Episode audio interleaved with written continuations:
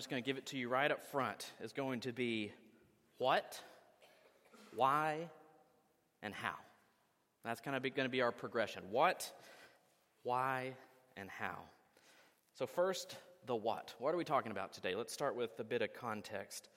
Today's passage is found in uh, Luke's account of the gospel, chapter 6, and it's what we might call Luke's version of Jesus' most famous sermon.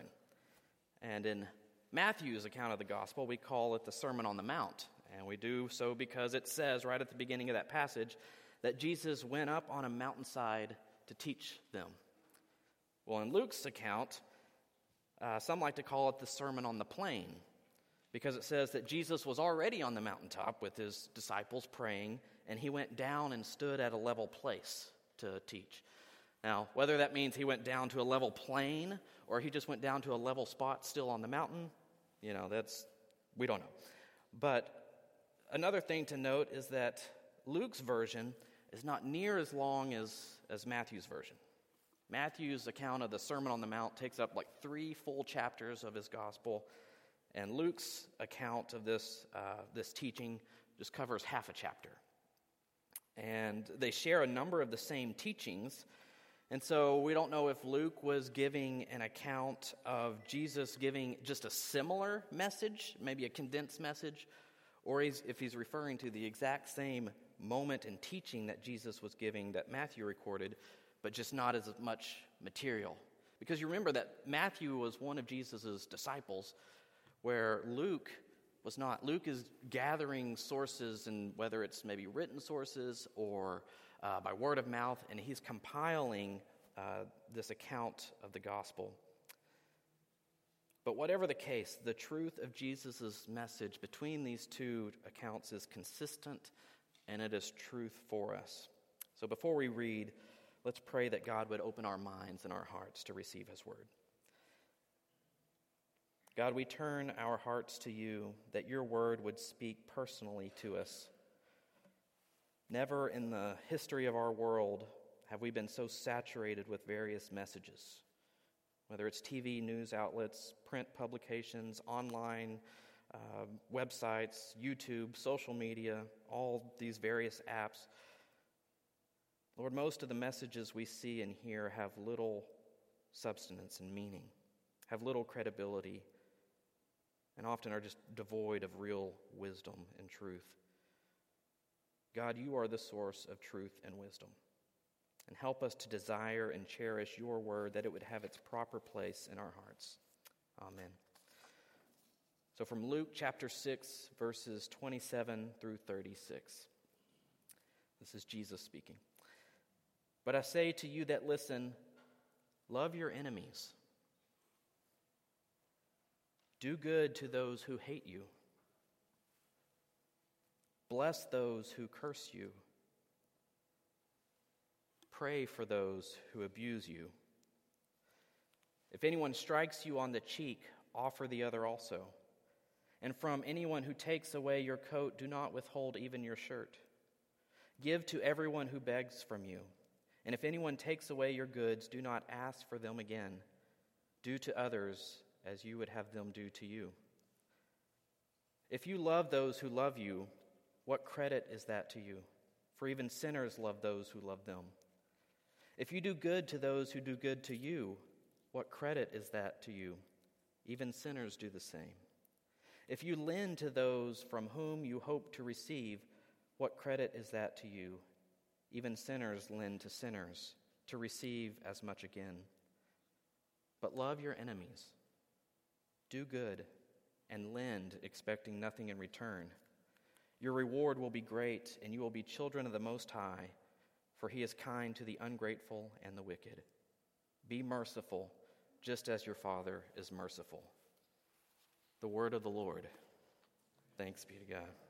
It's kind of one of those passages whenever I say the word of the Lord, it's almost like, thanks be to God. Like, oh, this one's, it's another hard one. You know, we talked about in the children's sermon just this past week, Valentine's Day and how quickly, you know, a week can already go by. And in elementary school, they get excited about it, right? And I remember getting excited about Valentine's Day. You get to decorate your box or your sack and you put it up, and then you bring your Valentines and you put them in the, you know, all the different boxes. And then when you get to open it, there's obviously lots of candy. I don't remember getting that much candy in my Valentine's boxes, but maybe that was the case. And it's just really a fun day for the kids. And it's a sweet way in which they can participate in this just sharing act and this generous act of love. But as Christians, you know, we are very familiar with at least the topic of love. There is absolutely zero doubt that to be a disciple of Jesus involves a call to love. And I'm not going to read all these passages, but some of the most well-known examples are passages like Paul's words in 1 Corinthians chapter 13 where he describes even in ministry we can do lots of great things. In our life we can do lots of incredible things, but if we do them without love, they're nothing. They're meaningless.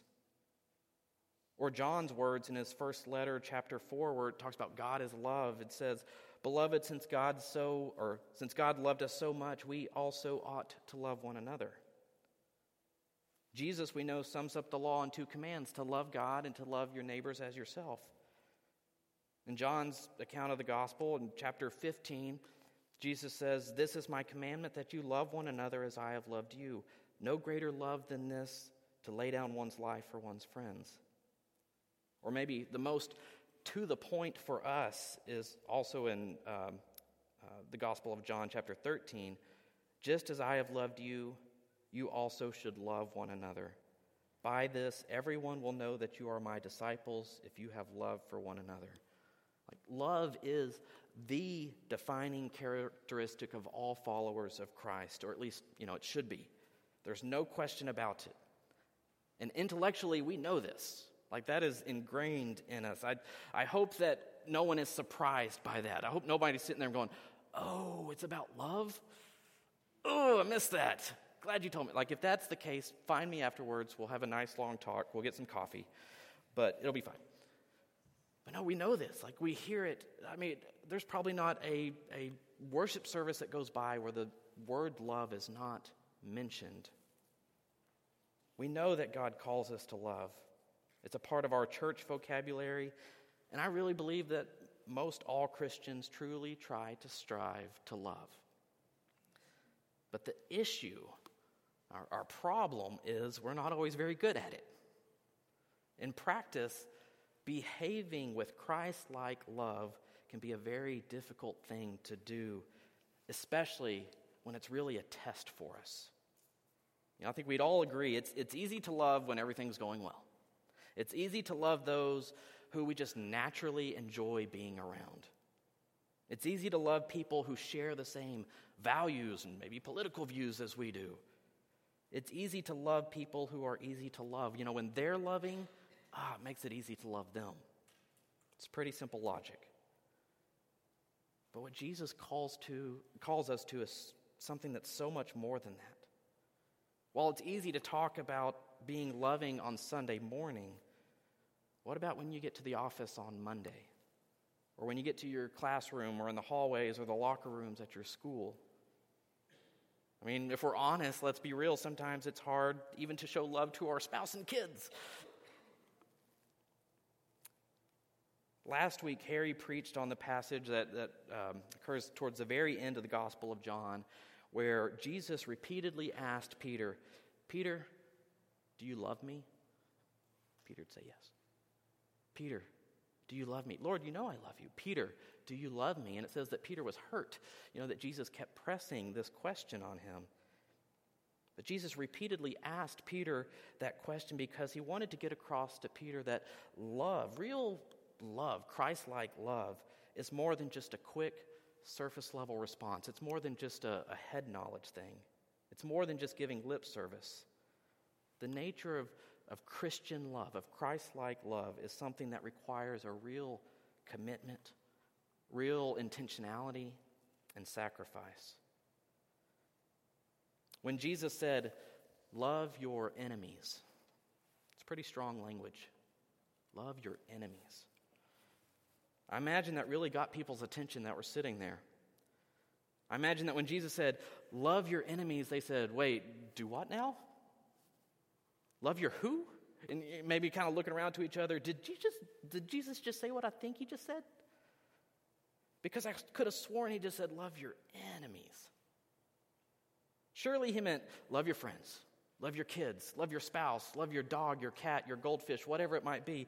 You know, love something like that, not love your enemies. Did he really just say that? They're like, Yeah, I think he said that. Well, maybe, surely he didn't mean that. You know, he's just, he's just saying love your enemies, but surely he means that love your enemies if they change their ways. Or love your enemies if they come around to my way of thinking. Or love your enemies if they do something nice for me first. But Jesus did not give any ifs. In fact, Jesus elaborated on what loving your enemies might look like in practice, saying, But I say to you that listen, love your enemies, do good to those who hate you, bless those who curse you, pray for those who abuse you. If anyone strikes you on the cheek, offer the other also. And from anyone who takes away your coat, do not withhold even your shirt. Give to everyone who begs from you. And if anyone takes away your goods, do not ask for them again. Do to others as you would have them do to you. We know that God calls us to love, but to love our enemies, that's, that's like a whole different level. That doesn't, that doesn't connect naturally to us. That doesn't make sense in our logic. And maybe even at first take, when we hear those words or when his disciples heard those words, maybe they were absurd, possibly even offensive. If someone wrongs us, we want to strike back. We want to tear down. We want to hope for their downfall and their shame. That's what we want in our nature.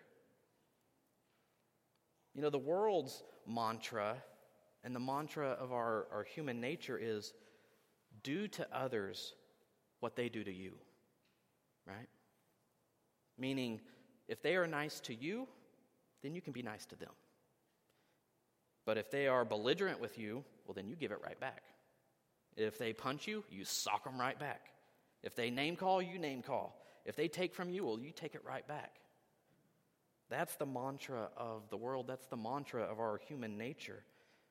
But Jesus doesn't say, do to others what they do to you. Instead, he uses what we often call the golden rule do to others as you would have them do to you. You know, if everyone were to live like this, it'd be easy to love, but the reality is we don't. To do to others what they do to you is just to be reactive. But when Jesus says, do to others as you would have them do to you, puts the emphasis and the responsibility on us. What Jesus says is that even in the face of hostility, you continue to act toward others as you hope they would act toward you. Even when they slander you, you continue to act toward them with love and with grace because that's what you hope that they will respond with. Whether they're treating you that way or not, there's no if there. Jesus continues saying, You know, if you love those who love you, what credit is that to you? For even sinners love those who love them. If you do good to those who do good to you, what credit is that to you? For even sinners do the same. If you lend to those whom you hope to receive, what credit is that to you? Even sinners lend to sinners to receive as much again. Meaning, if all we do is love when it's convenient for us, or when it's beneficial for us, or when it costs us nothing, we're only loving in the general sense that the world loves. There's no real difference between us and anyone else. The simple truth is, or, you know, just say it simple. It's simple to say, realize it's, it's much harder to put into pra- practice. But the truth is this that as Christians, we are called to a different kind of love. Jesus calls us to a radical love that's different. It doesn't come naturally to us, but it's a divine love. It's a godly love, it's a Christ like love.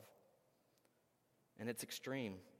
And it's not just about lip service, there's supposed to be a real difference in the lives of us who are in Christ.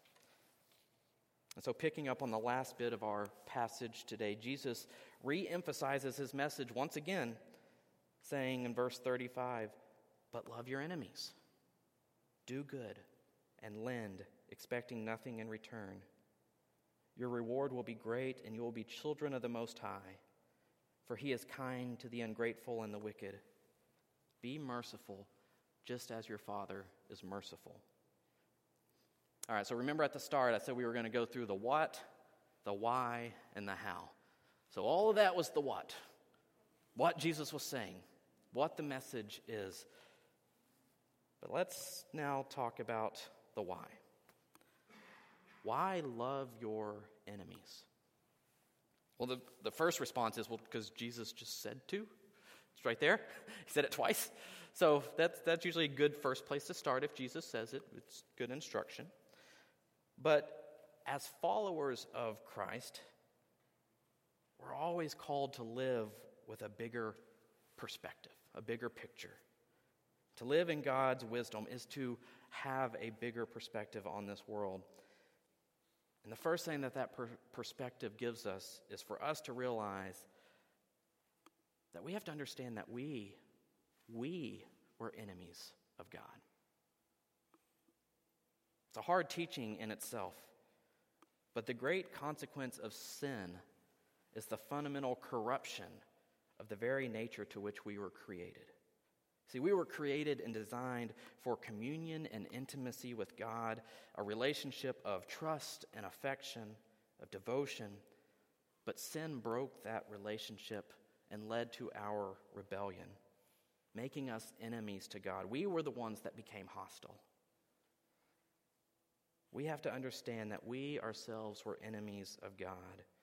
But God, in His great love, that kind of love that we're talking about, God, in His love, loved His enemies, loved us, even when we were hostile toward Him. Paul writes about this in Romans 5.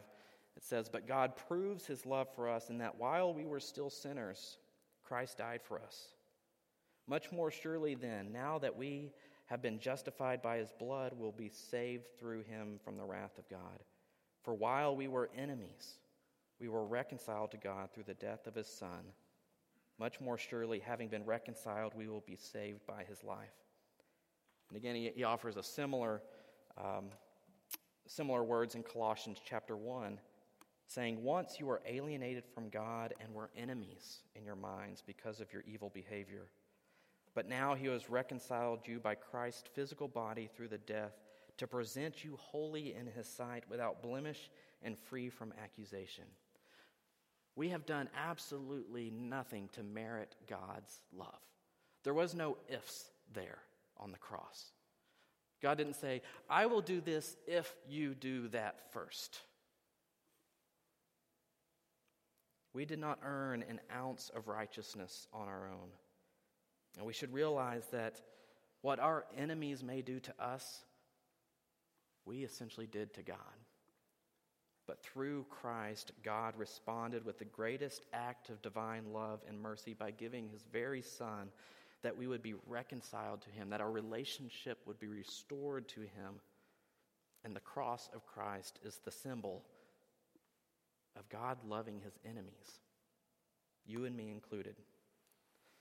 So, since God loved us, even when we were his enemies, we also ought to love our enemies because our highest and greatest purpose is to imitate the very character of God, to be God's image and likeness, and to reflect his glory in the world. So if God used the cross to show his enemies love, we also ought to love our enemies.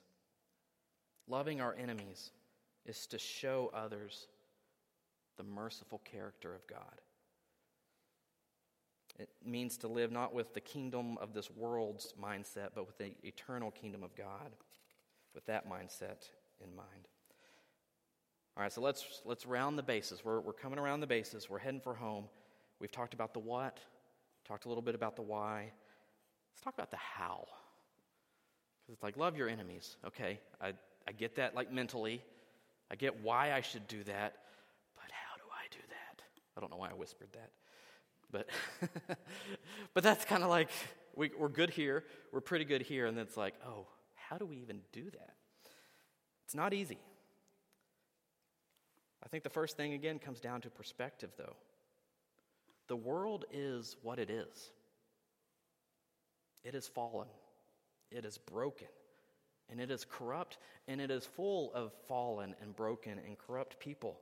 It should not surprise us that people act in hostility. Like, it really shouldn't surprise us at all. They're, it's acting by its nature. In a way, doesn't know any better.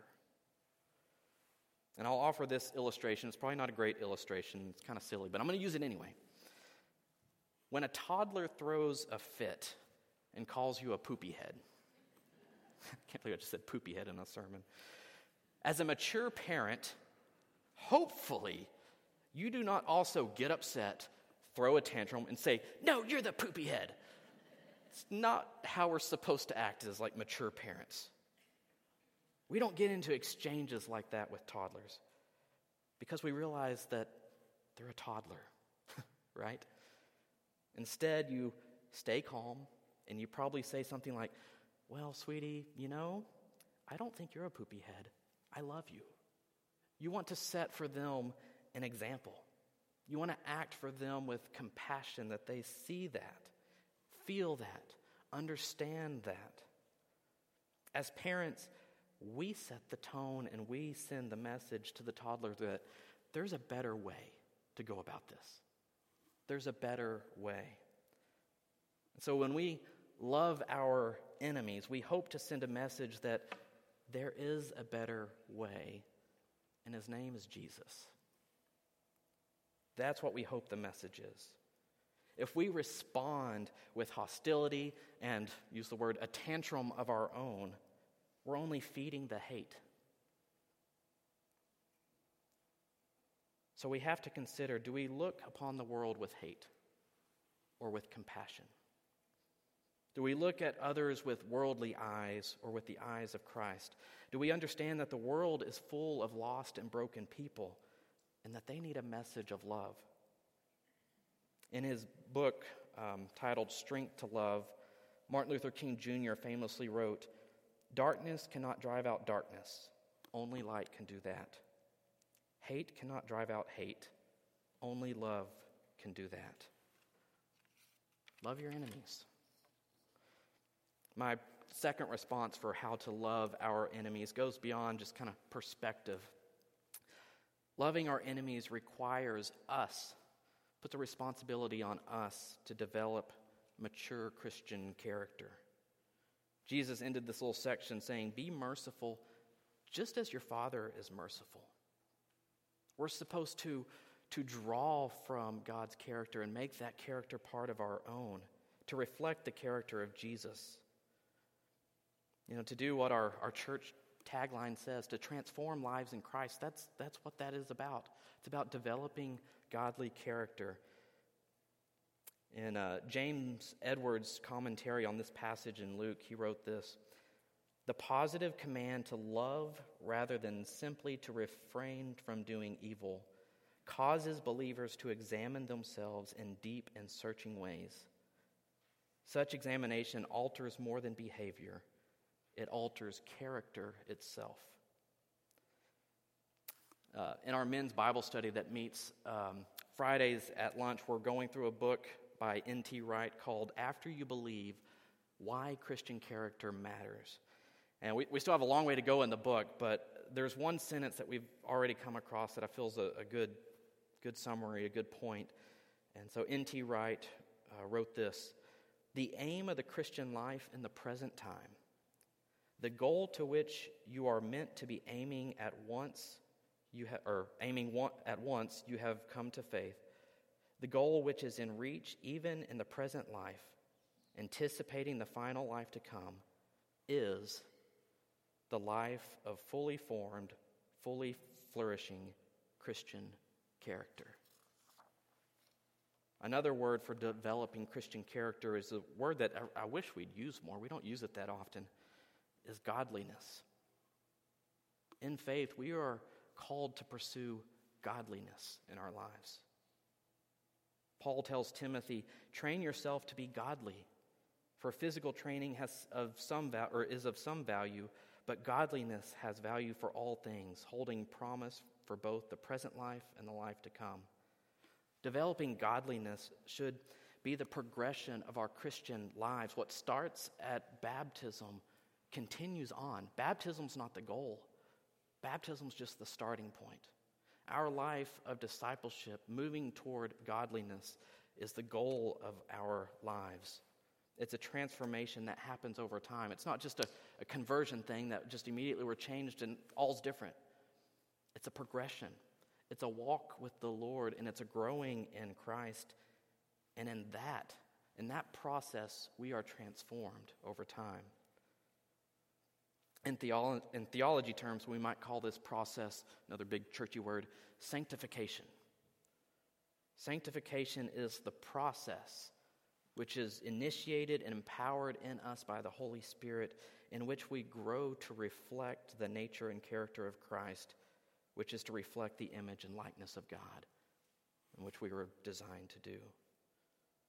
So, whether you call it godliness, you call it Christ like character, you call it sanctification, however you want to describe it, we have to know that for us, that doesn't just happen by chance. It doesn't just happen by osmosis, it doesn't happen by being lazy, it doesn't happen just, it's something that comes naturally to us. It happens by a life that is defined by worship and discipleship, both personally and in community. That's why Worship is important. That's why we emphasize discipleship and Bible study, gathering together with other believers, not just to learn more about the Bible, that's great, but to experience life together, to share experiences and wisdom and struggles together.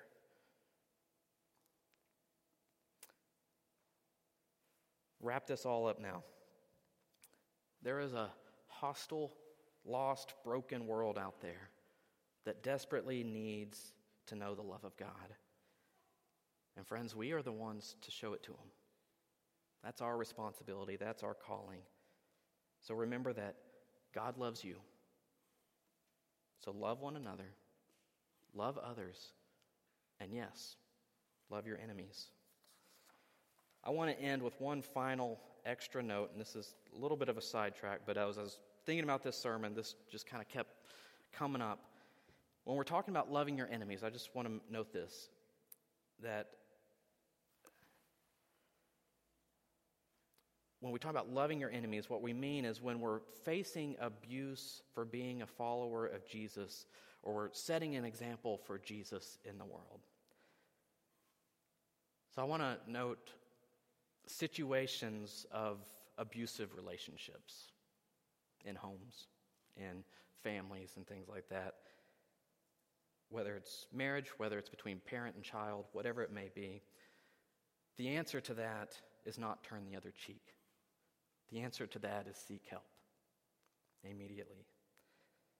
And I promise I'm not um, suggesting this because I know about anything going on in the church, but I know that, you know, we're online now. Who knows who may be watching, who may be tuning into this service.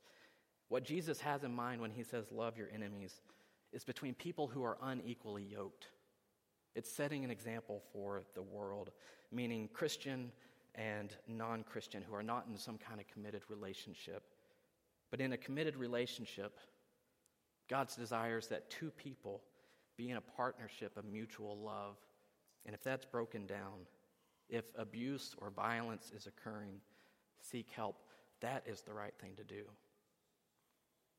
So, I mention this because I know that um, it's fairly common for um, victims who are feel like they're trapped in these abusive relationships, especially as Christians, to wonder or ask, why is this happening to me? Or is this some kind of test from God? Am I just supposed to endure this? Am I supposed to love? I'm always supposed to love, love, love, no matter what. And I know it's complicated, but whether one is the abuser or one is the abused, seek help. That, that's, that's my call. And so I wanted to uh, put this number on the screen for everyone here, everyone watching at home. If you know of something going on, or if you feel something is going on, seek help. So, this is uh, the National Domestic Violence Hotline, 1 800 799 SAFE. So, wanted to offer that um, and know that there's organizations that can um, help you find a safe place. Let's pray.